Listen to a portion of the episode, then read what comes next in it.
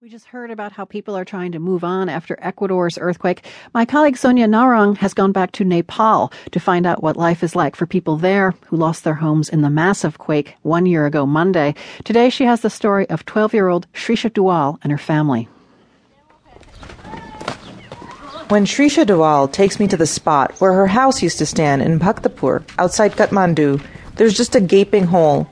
There's nothing left except for a few broken clay pots, one slip.